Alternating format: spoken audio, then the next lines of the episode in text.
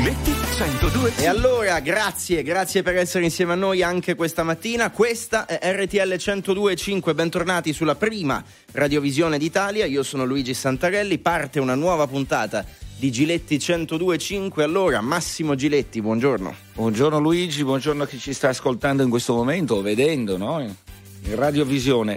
Eh, cerchiamo di non fare il bar, che la tendenza ormai vedo, lo dico io che ho fatto per anni talk show importanti, dividersi ma senza andare in profondità.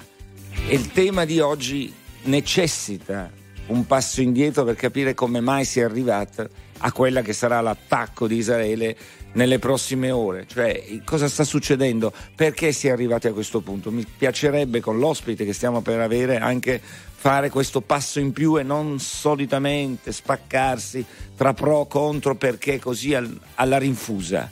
E però cioè, già questa divisione c'è stata, o no? Ma è necess- ovvio che c'è sempre una divisione, però noi abbiamo il compito anche di far riflettere, di dare degli elementi su cui ragionare. E qui sarebbe anche interessante poterlo fare con persone che ci chiamano in modo serio e corretto. Allora la domanda di questa mattina è partiamo da ciò che sta accadendo tra Israele e Palestina, tra Israele e Hamas, cercando di capire come la pensiate e poi una domanda che potrebbe essere banale ma forse non lo è, da che parte state? Domanda forse provocatoria ma in realtà non lo è perché poi il nostro paese si è schierato e molto a favore di Israele e però, e però se accendi la televisione, se ascolti anche qualche altro programma radio, Insomma. Ma, è, ma è un dissenso è, è, importante in una democrazia. Sì. Una democrazia vive di dissensi. Se tu guardi anche il giornale Rez israeliano, parla di fascismo, usa la parola sì. fascismo, condanna certi atteggiamenti del governo Netanyahu. Ma Hamas, la domanda vera, può essere l'interlocutore per la pace? Deve esserlo? dopo quello che, che, abbiamo visto? Anche di questo parliamo, quindi se volete intervenire in diretta chiamatelo 02 25 15 15, vi aspetta Massimo Giletti, messaggi al 378 378 1025, partiamo urlando contro il cielo con Ligabue. Vedi sono qua, monta su, non ci avranno finché questo cuore non creperà, di ruggine, di botte o di età.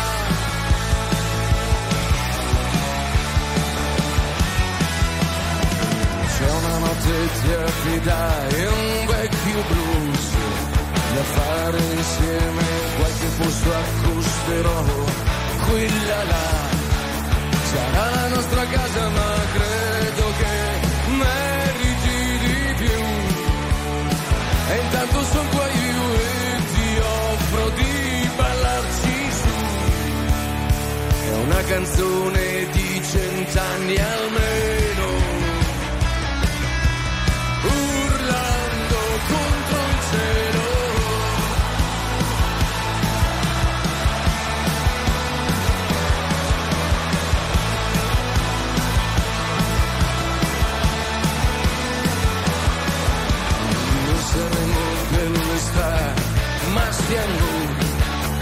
questi giorni fatti di ore andate per un weekend e un futuro che non c'è, non si può sempre perdere.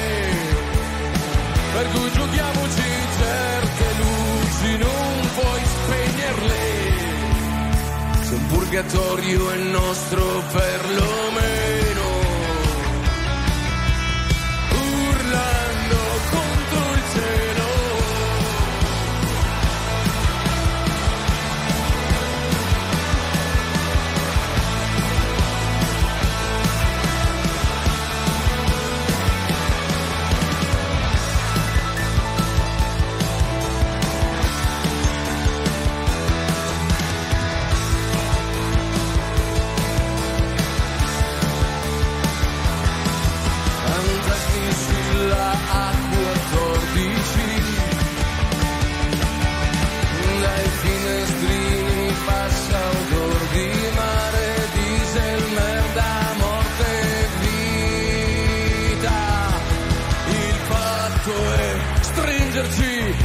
perlomeno.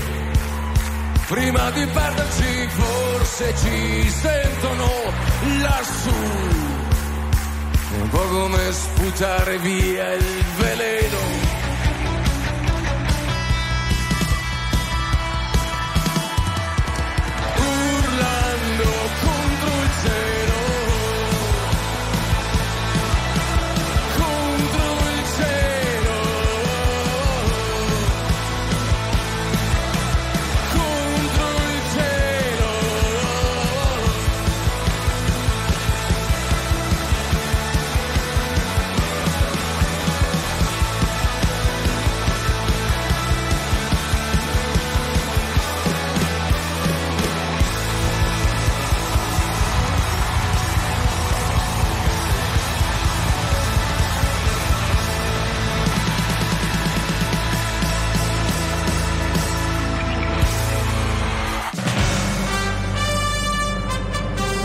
300 secondi con Ferruccio De Bortoli. Buongiorno, buongiorno Ferruccio. Buongiorno.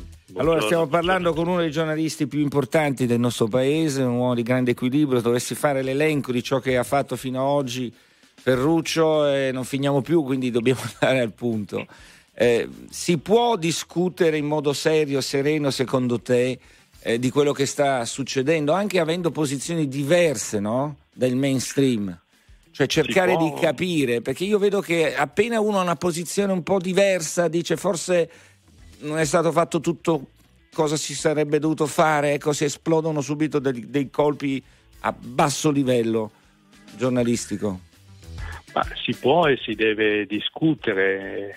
Naturalmente ci troviamo di fronte ad un orrore indicibile e non c'è dubbio di chi sia la colpa. Ci troviamo di fronte ad un attacco terroristico e Israele ha tutto il diritto di difendersi, di estirpare questo gruppo terrorista, c'è il tema ovviamente della proporzione della risposta e del fatto che si rischia ovviamente di avere degli effetti collaterali, cioè morti di civili molto elevate e soprattutto di innestare una reazione a catena del tutto imprevedibile. Ti leggo, Poi, ti leggo una cosa che è importante, che sembrano parole di oggi, in realtà sono parole del 1987 di uno dei più importanti scrittori israeliani, Doug Grossman. Cosa diceva? Me ne sono appuntate. L'occupazione corrompe noi e i palestinesi, ma non può durare. Il malcontento arabo sta per esplodere. Era il 1987, lo scriveva in vento giallo. Ecco, eh, Israele ha fatto finta per anni forse di non risolvere il problema, di tenerlo lì, quasi nel dimenticatoio. Ma già allora si capiva che quel problema era il problema di quel posto che riguarda tutti noi, perché non è solo uno scontro di quella zona regionale. Se il livello aumenta e oggi sappiamo che aumenterà sicuramente no? dopo l'annuncio, la, lasciate Gaza City, ecco, il rischio qual è? Questo è un dibattito eh, molto aperto nella stessa società israeliana che non dimentichiamo è una democrazia una democrazia ovviamente con tutti i suoi pregi e con tutti i suoi difetti.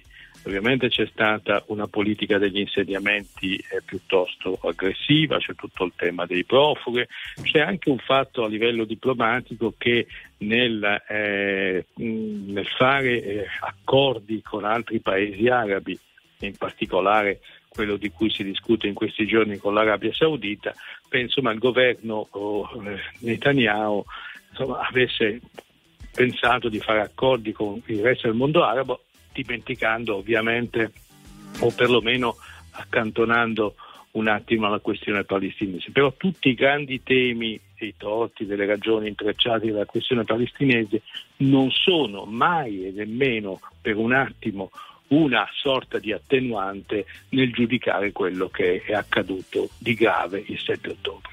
Ecco, ma quando Abbas Kamal, che è il capo del contro i servizi segreti egiziani, dice abbiamo avvertito, fa capire, fa trapelare dal Cairo di aver avvertito che qualcosa di grande stesse per succedere e questo qualcosa di grande non viene recepito da Israele.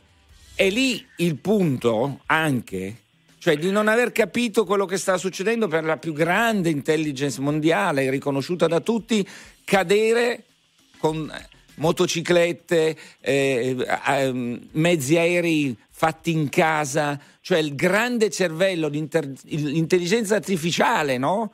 Cade di fronte a chi? Alla fionda. Israele si è... È credibile è però? È credibile? Ma diciamo che qui ci sono molti errori che sono stati commessi, forti sottovalutazioni. Lo stesso capo di Stato Maggiore l'esercito israeliano ieri, ieri, ha detto ci sono delle colpe, ci assumiamo delle colpe, quando tutto questo sarà finito dovremo pagare per le nostre colpe, insomma lo ha detto in maniera, in maniera molto aperta. C'è stata forse una sopravvalutazione di quello che è uno straordinario primato tecnologico di Israele.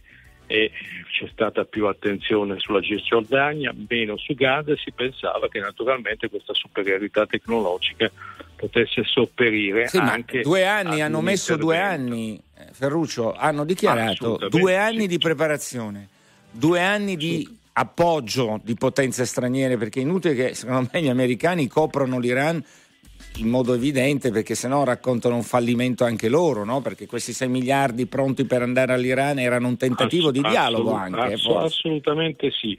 Ecco, tutto questo naturalmente noi dobbiamo in questa circostanza così tragica separare il fatto, l'attacco terroristico e la risposta che eh, ci auguriamo eh, sia una risposta che radica il terrorismo ma senza un, un tributo civile che, che probabilmente sarà fosse inevitabile, ma è, è, giusto che si insista molto sul fatto che bisogna, l'ho detto lo stesso Blinken eh, andando a Gerusalemme, lo stesso segretario di Stato americano andando a Gerusalemme questo giorno, contro questa vicenda che va vista in quello che è accaduto e poi ovviamente ci sono tutte le grandi questioni legate alla, alla, alla guerra israelo-palestinese che dura di fatto da, da, dalla, da, dalla, Costituzione di, di, di Israele. Ecco, sono due piani differenti. Però ecco, scusa, che... Crosetto, scusa, Crosetto, che certamente sì. non è un estremista di sinistra, ministro della difesa italiano, dice, secondo me con ragione, Hamas è una cosa, il popolo palestinese è un'altra.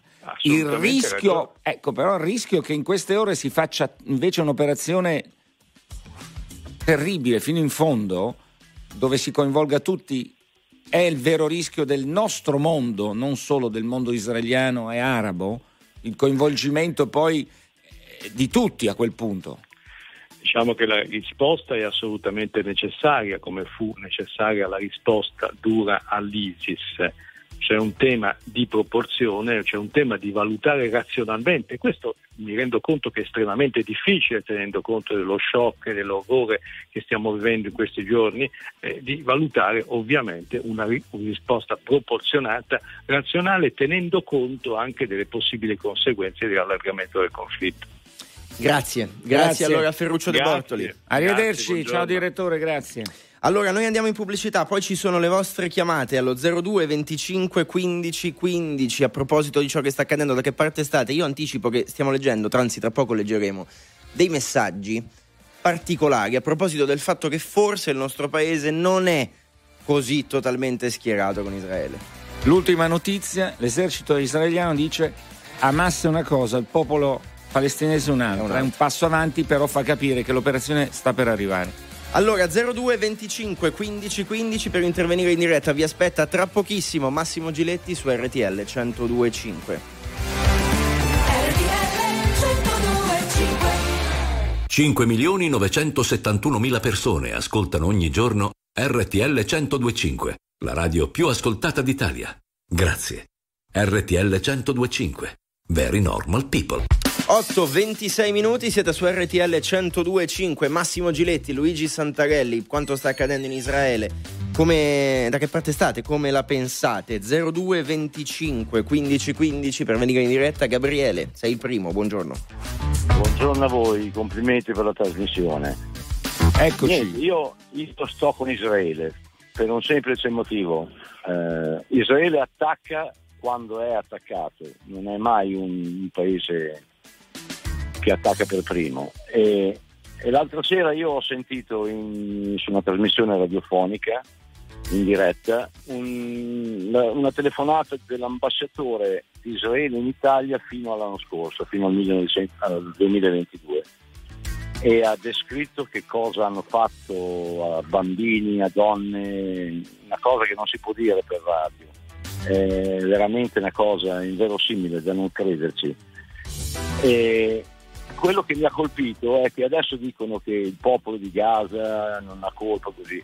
Det- ha detto questo signore che mentre portavano gli ostaggi in parata per Gaza, distribuivano dolci, bevande per festeggiare questa cosa. Anche a Berlino è successo, eh? attenzione perché anche in Europa c'è un sottobosco di sostegno a questo tipo di orrore. Eh, in Parigi ha, ha vietato le dimostrazioni contro Israele per legge oggi non si possono fare. C'è una, una ribellione eh, sulla quale sarebbe interessante parlare anche con chi la pensa diversamente da me e evidentemente anche da quello che sta dicendo lei. Il problema è tu oggi devi purtroppo dialogare, se si può usare questo termine, con Hamas, perché la Palestina è nelle mani di Hamas. Questo è il punto. E Hamas è quella cosa che abbiamo visto. Cioè, Ma io ho sentito... votato Hamas in Palestina? L'hanno, l'hanno votato e quindi è stato eh. eletto, tra virgolette, democraticamente. Poi sai, noi non è che possiamo sapere esatto. come vanno le elezioni in certi territori. Ecco, esatto, io metto sempre, ho sempre un'ombra di dubbio. Eh. Quindi, sì. però, eh, però è questo, l'interlocutore è Hamas. Hamas è quella roba lì, sappiamo cos'è, ve la facciamo vedere, la sta facendo vedere, gli israeliani stanno facendo vedere, non l'ha fatta vedere solo a Blink, hanno pubblicato, no Luigi, le fotografie terribili, terrificanti. Terrificanti sono, sì sì, sì eh, molto simili a quello che ho visto con l'ISIS, sì. no? Eh, quindi... Gabriele, grazie, Ciao, un abbraccio, buona, buona giornata. giornata. Gabriele. Grazie, andiamo da Claudio, benvenuto, buongiorno. Bu- buongiorno, eh, complimenti e grazie per poter partecipare, poter dire la mia opinione. Io eh, tutti i giorni lavoro e mi confronto con persone musulmani, molti che vivono anche da molti anni in Italia, persone che hanno figli che vanno a scuola con le mie e parlando in questi giorni io ho sentito da parte loro eh, quasi un'accettazione di quello che ha fatto Hamas e anche un po' di risentimento nei confronti di Israele che viene percepito da persone che, eh, eh, vorrei ripeterlo, io considero persone assolutamente eh, tranquille, con le quali parlo tutti i giorni, eh, di politica, di calcio, di lavoro, ecco, per, persone che non apprezzano tanto eh, Israele e non lo, lo, vivono male insomma, la presenza di, di Israele in quel, in quel, punto del mondo. Ecco. Scusi, la fermo, la fermo un secondo per raccontarle un episodio mio particolare. All'inizio degli anni 90 andai con Giovanni Minoli a fare qualcosa che per l'epoca fu straordinario. Gerusalemme, a primo fu aperta una sinagoga, venne eh, ci fu un confronto tra i falchi e le colombe, come allora si chiamavano, cioè in Israele c'era già il problema da tempo del tentativo di aprire un dialogo nei confronti degli arabi, nei confronti degli abitanti, per esempio, di, di quelle zone no? occupate dagli israeliani. All'epoca quello che mi porto dentro è il racconto proprio di Bibi Netanyahu, oggi premier il quale mi raccontava come successivamente alla guerra del 67 in quella zona di Gaza i rapporti tra israeliani e eh, palestinesi, eccetera, erano diversi dalla violenza di oggi. Eh, addirittura c'erano le cameriere, le babysitter che lavoravano nelle case di chi, sta, chi aveva aperto no, quei villaggi, kibbutz, eccetera. Eh, c'era un, un tentativo di vivere insieme, tra virgolette, mettiamolo così Oggi non c'è più, quindi qualche punto interrogativo bisogna porselo. Si è giocata male politicamente la gestione con, eh, con eh, i palestinesi? Probabilmente sì, ma nessuno può giustificare una roba di quello che stiamo vedendo. Certo, Questo certo. è fuori dal mondo, non è accettabile quello che è successo. Claudio, grazie, buona giornata, un abbraccio. Grazie a voi, grazie, grazie. a voi. Abbraccio. Andiamo da Carlo, da Pavia. Però Buongiorno. lui dice delle cose giuste. Lui Carlo... dice che qualcuno non ha condannato, diciamo, Buongiorno. quelle persone. Carlo, eccoci. eccoci. Io volevo mh, mm, eh, sottolineare solo una cosa, che uno, che la nostra democrazia che noi esportiamo, che noi diciamo democrazia, non è la loro democrazia, non è il loro modo di vivere, siamo differenti in tante cose. E poi volevo sottolineare che a livello mondiale da quando eh, gli Stati Uniti non sono più il gendarme del mondo e è allentato un po' la pressione verso tutto e stare all'interno di, nel bene e nel male in tutte le situazioni, questa cosa ha fatto Israele, queste popolazioni, questi estremismi hanno preso sempre più piede e quindi Guarda, hanno sempre più lei, fatto Lei sfonda una porta aperta. Pensate che cosa hanno fatto in Libia. La politica americana connessa con Sarkozy, allora francese, ha distrutto un paese. Per abbattere un dittatore che cosa abbiamo adesso? Abbiamo da un lato i turchi che gestiscono il nord del paese, l'est del paese, dall'altra parte addirittura eh, Wagner, russe, c'è di tutto, un casino abbiamo creato. La politica americana abbandonando l'Afghanistan, che segnale ha dato? Ma gli americani stanno facendo dei disastri, disastri, disastri nella politica internazionale e sono Loro complici sono di questa situazione. Eh? Anche in questo caso, tant'è che adesso si dicono non diamo più 6 miliardi a, all'Iran. Eh, c'è un problema, eh? stanno dando 6 miliardi all'Iran, quindi un problema. Il dialogo passa anche attraverso quello, ma adesso si è bloccato tutto. Eh, però, ripeto, tu devi dialogare, dialogare il tuo, con il tuo nemico peggiore. Io sono dell'idea che comunque devi dialogare, perché comunque Hamas è lì. Questo è il punto, Quel... difficile. Difficile. Molto, molto, difficile, perché l'unico dialogo è la guerra con loro. Eh. Per ora come anche il dialogo era degli ucraini con Vladimir Putin, lì però il tentativo, anzi i tentativi sono stati parecchi, il dialogo non è che ci sia stato, quindi lo so, ma devi se, farlo se, se, si può se fare. Noi se noi abbandoniamo il, il dialogo, l'unica strada cioè. è quella, se arrivi alle armi, arrivi a questa cosa qua. Perché Hamas vince? Perché Hamas ha dominato le elezioni allora? Eh, perché poi alla fine gli estremismi hanno preso non recuperi un minimo senso di quello che è il civile vivere, convivere, gli estremismi dominano e quando dominano gli estremismi è finita. Carlo, grazie, buona giornata, un abbraccio. Grazie, buona giornata. L- eh, prima di tornare al telefono, leggo qualche messaggio arrivato al 378 sì. 378 1025. La stragrande maggioranza degli italiani non è pro-Israele, hanno occupato dei territori, partiamo da questo di problema. O ancora, meno male che eh, i palestinesi eh, si stanno difendendo, hanno reagito agli attacchi, qualcuno scrive i palestinesi hanno reagito agli attacchi terroristici di Israele. E ancora, dalla parte della Palestina sempre, chi sta con Israele probabilmente non conosce la situazione dal 48 ad oggi e in quali condizioni quelle persone sono Io sono per il dialogo con tutti. Avessi un programma televisivo avrei voluto invitare quei ragazzi del mm. liceo che sventolavano la bandiera, dialogare, tentare di dialogare con loro perché io non sopporto l'equiparazione tra la parola resistenza dei nostri partigiani con la parola resistenza di Hamas, che ho sentito più volte dire da sti ragazzi. I partigiani lottavano contro i nazifascisti. Non dicevano uccidiamo tutti gli italiani. Io invito quei ragazzi ad ascoltare un passaggio di uno dei leader di Hamas che dice andate a prenderli e uccideteli uno per uno. Uno per uno. Che cos'è? Resistenza questa? Uccidete gli ebrei in quanto tali. Quindi siamo oltre. È questo che non capite, non è la resistenza, è una guerra ormai dove entra anche purtroppo la religione. Nelle guerre è tipico, no? Il fanatismo viene portato a questo. Ma non paragonate, vi prego ai ragazzi, dite tutto quello che volete, politiche sbagliate di Israele, ci sta tutto.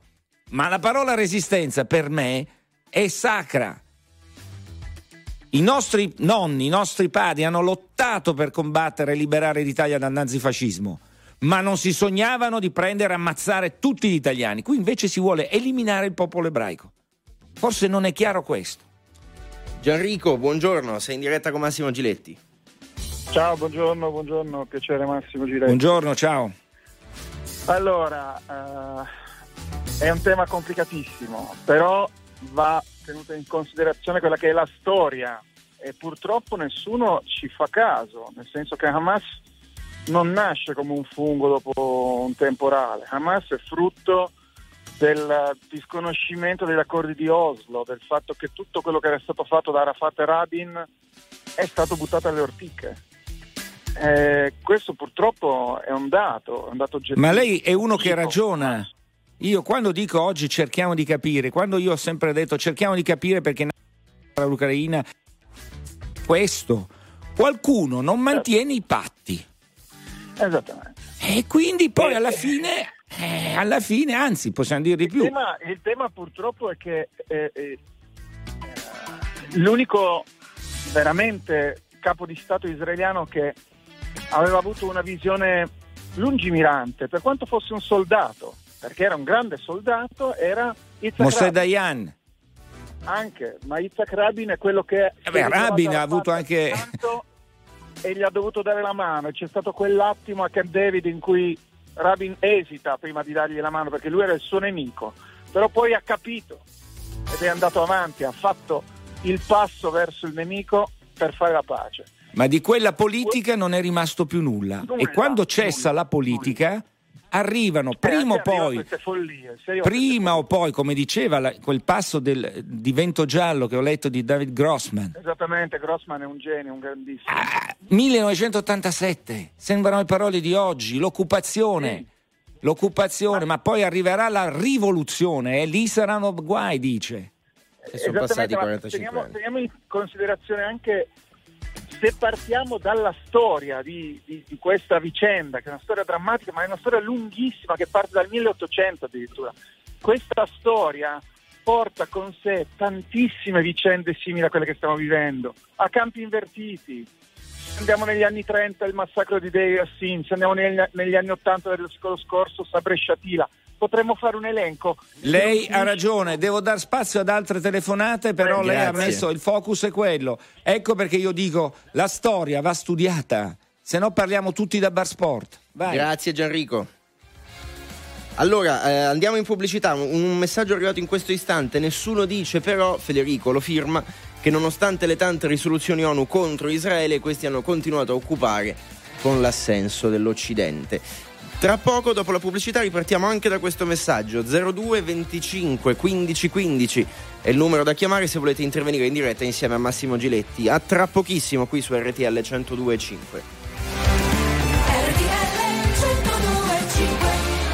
5 milioni 971 mila persone ascoltano ogni giorno RTL 1025, la radio più ascoltata d'Italia.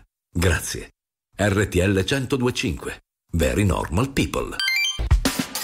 Venerdì 13 di ottobre, 9 meno un quarto del mattino, questa è RTL 102.5. Massimo Giletti, Luigi Santarelli, insieme a voi tra poco ancora al telefono allo 02 25 15 15. Il messaggio con cui ci siamo lasciati prima della pubblicità, nessuno dice, scrive Federico, che nonostante le tante risoluzioni ONU contro Israele, Israele abbia continuato comunque a occupare con l'assedio dell'Occidente, con il consenso dell'Occidente. Intanto Israele è lo Stato che ha fatto da in prima linea, non dobbiamo dimenticare quello che è successo in questi anni in Medio Oriente, era l'avamposto in un territorio complesso, difficile del mondo occidentale. Quindi probabilmente gli si perdonava tante cose, anche perché Israele nasce per un grande senso di colpa di noi occidentali. Eh, Ricordiamoci che nasce perché 6 milioni di ebrei sono stati sterminati nei campi in Europa. Quindi c'è un senso di colpa, di angoscia, lo vedi anche Scholz lo dice, noi saremo sempre cancelliere tedesco, sempre con Israele a prescindere da qualsiasi cosa, perché hanno un senso di colpa enorme. Ma non, ciò non toglie che i patti devono essere portati avanti in modo intelligente. Noi stiamo da anni parlando in modo ipocrita dei due stati, quando sappiamo benissimo non arriverà mai uno Stato, ma la convivenza deve essere civile e per farla bisogna essere in due e quindi questo è stato un punto mancante. Ancora un messaggio, scrive Stefano da Pesce a proposito del paragone che qualcuno ha fatto non tanto con i partigiani, non tanto con l'ISIS, quanto con la situazione ucraina. L'Ucraina diciamo che si difende dalle occupazioni russe, la Palestina invece attacca per le invasioni di Israele. Stefano dice due pesi e due misure. No, ma non è il paragone, sono due storie diverse. Io, a parte che non, io non dialogherei, capisco, con chi ammazza e decapita dei, dei, dei neonati, ma che diavolo è? Però ci devi parlare. Comunque io non, non lo farei. Ho un ribrezzo, questa gente che fa così, non ti racconta come sia impossibile quasi dialogare con questa gente. E perché si arriva a questo, che è la stessa cosa? Come mai si arriva alle guerre? Se ci sono dei trattati passati, firmati e controfirmati, vuol dire che se si arriva oggi a questo è che la politica in generale ha fallito. Eh, forse Israele ha cercato di dimenticare il problema palestinese anestetizzandolo, concentrandosi di più sulla Cisgiordania, tant'è che sono stati presi ampiamente di sorpresa, cioè Hamas ha fatto una vittoria militare importante perché ha dimostrato per la prima volta che il territorio, anche se per poche ore, di Israele può essere conquistato. È uno smacco che eh, gli israeliani ci vorranno anni per superarlo. Ma ciò non toglie che uno non possa vedere con i propri occhi quello che hanno fatto. Non è accettabile. Non, non, ecco che mi, mi incazzo, scusate la parola, quando sento parlare di riferimenti alla resistenza dei nostri partigiani. Ma stiamo scherzando? Stiamo scherzando. Allora, torniamo al telefono. Corrado da Verona, buongiorno. Buongiorno. Prego. A voi e anche agli detti.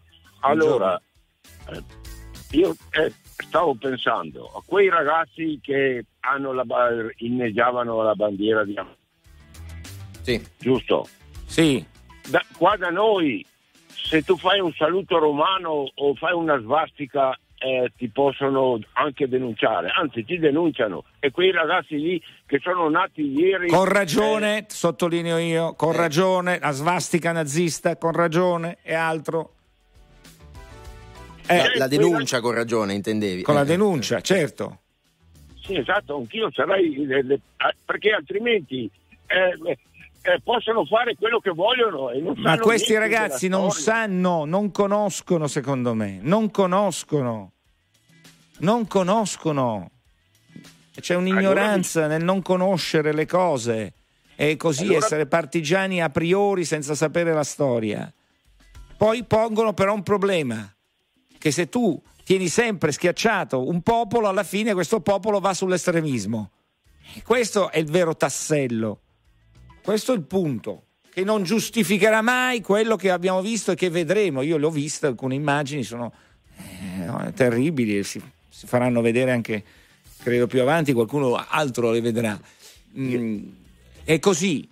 Bisogna dialogare però, perché adesso ci sarà la reazione violentissima eh, degli israeliani. Ma qual è il limite di questa reazione? Quale sarà determinerà il futuro? Oggi servono architetti di pace purtroppo e non li trovo, non li vedo tanto in giro perché c'è sempre chi spinge verso una certa situazione. Io credo e spero che Blinken sia andato lì e dirgli va bene, reagite, ma entro certi limiti.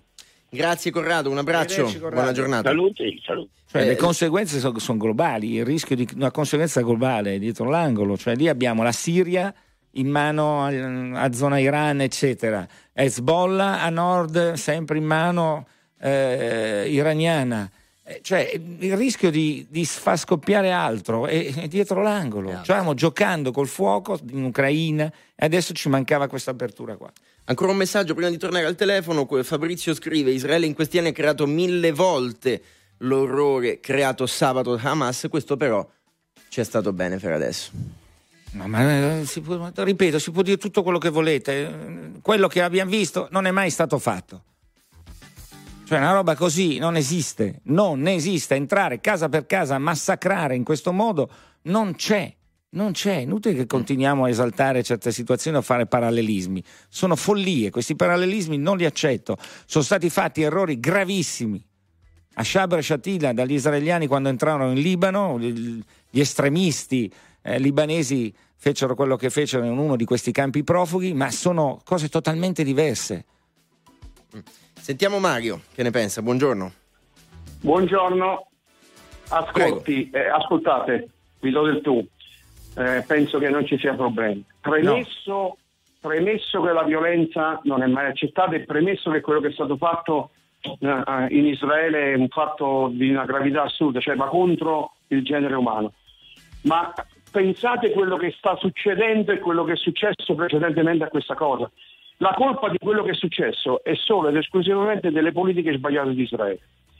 Voi mettete in 200 km quadrati 3 milioni di persone, perché poi in realtà ne dicono 2, ma poi sappiamo che eh, la densità abitativa è sempre molto alta, ma metti neanche 2 milioni, 200 km quadrati, in 30 anni gente che è nata sotto le bombe, bambini che sono nati sotto le bombe, poi voglio vedere, voglio vedere chi non reagisce come hanno reagito loro. Sbagliatissimo. Quindi il problema di questa no, ma anche, cosa... anche, scusi se mi permetto di interromperla, anche bambini cresciuti con il lavaggio del certo. cervello. Il lavaggio del cervello che cioè, quei bambini, ricordiamo che il 40% degli abitanti di Gaza, della striscia, Luigi, hanno meno di 14 anni, eh, sono tutti sì. ragazzini. molti Certo. di questi cresciuti con un lavaggio del cervello con l'odio verso Israele. Verso Israele. Ma E è qui c'è un inevitabile problema, lo- ma l'abbiamo detto, io sono stato il primo a dire, lo dicono anche sui giornali di, di- diciamo, di sinistra in, in Israele, perché Israele è una democrazia. Eh, errori ne sono stati fatti, oggi paghiamo le conseguenze, ma quello che stiamo vedendo, io mi stanco, non mi stanco di ripeto, non è giustificabile. In Italia si sta giustificando. Massimo, quello che è successo non trova giustificazioni. Ma Però il problema grande bisogna ragionare, certo. Il problema grande è se quel popolo, cioè il popolo israeliano che è stato massacrato, eh, cioè, gli hanno fatto di tutto. Il problema adesso di quel popolo è Netanyahu, è la politica di Netanyahu, perché sono 30 anni che è lì in politica, sono 30 anni che continua a stare al potere e non hanno fatto un passo avanti verso la pace. Sono Chiaro. d'accordo con lei, si Grazie, deve ragionare Mario. in quel senso. Ar- Arrivederci. Allora, andiamo Buona a chiudere la puntata di oggi di Giletti 1025, lo facciamo tornando al 1977 insieme ai Queen.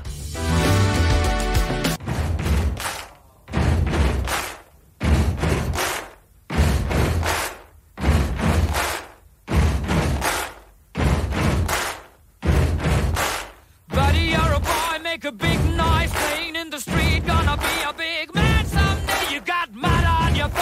you big disgrace. Kicking your can all over the place, singing, We will, we will rock you. We will, we will rock you. Buddy, you're a young man, hard man, shouting in the street. You're gonna take on the world someday. You got blood on your face, a big disgrace, waving your banner all over the place. We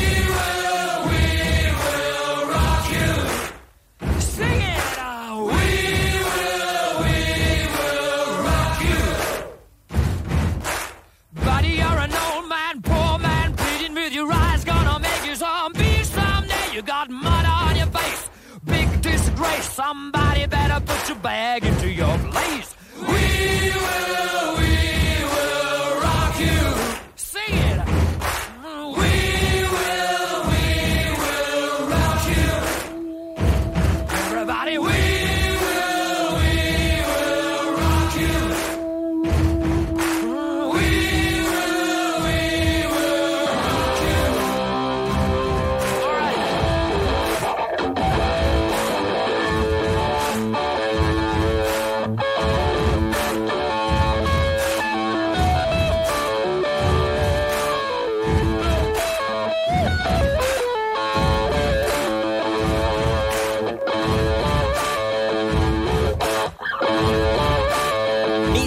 1977 We Will Rock You. Chiudiamo con i Queen la puntata di oggi di Giletti 1025.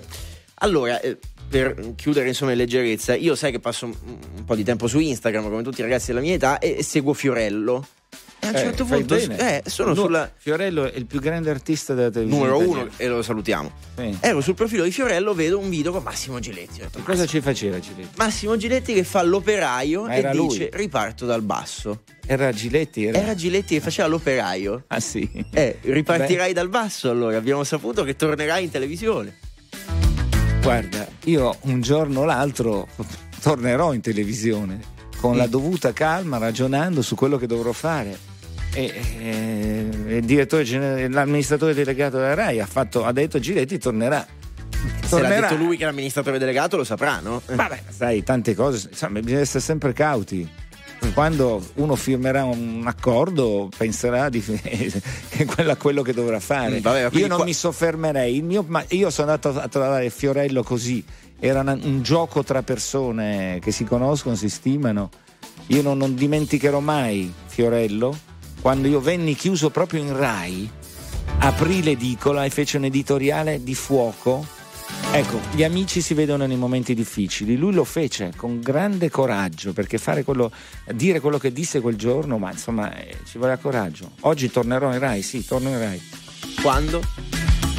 Tornerò Nel Presto. 2024 tornerò. Mm, Come e dove ancora non. Lo scopriremo vivendo, come Che diceva. meraviglia, che meraviglia. Va bene, va bene, già qualcosa l'abbiamo scoperto.